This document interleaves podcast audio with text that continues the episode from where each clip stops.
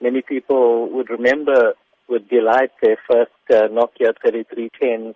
You know, it was a, a mini brick, a very durable phone.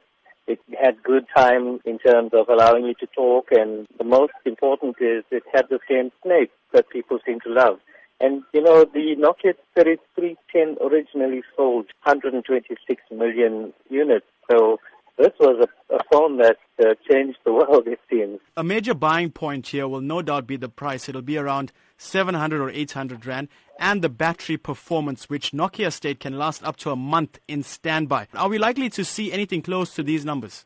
I think it depends on your talk time, and you, you know, this is a basic phone. It's not a smartphone.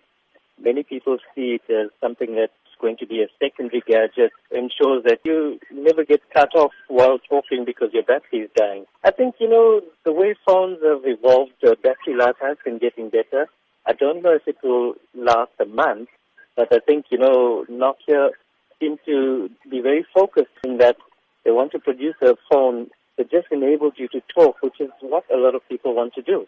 And Edwin, let's discuss some of the new additions to the phone. An MP3 player, a micro SD slot, a 2 megapixel camera with a flash, Bluetooth. Do you think all these features will add to the hype?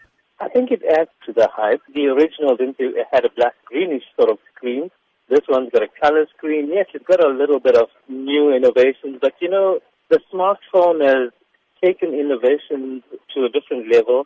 I think a lot of people will be disappointed that you cannot access your Facebook or the WhatsApp on this particular phone. The phone just to talk, yes, it's good, but I think one's going to have to have two phones in their pocket just to be able to do all the things that you normally do. For example, even the internet on the, the internet browser is an old model that's apparently very slow.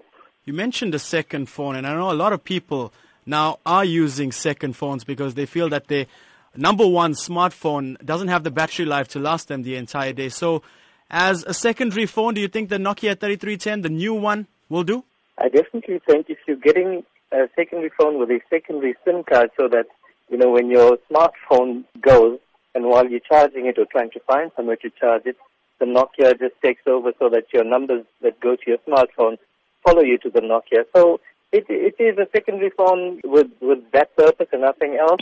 I think if you're looking for a phone that gets the job done, this could be it pure, simple, unashamedly just for you to talk and do nothing else. A return to basics, a return to using the phone for what it was meant rather than using the phone for the computer it has become.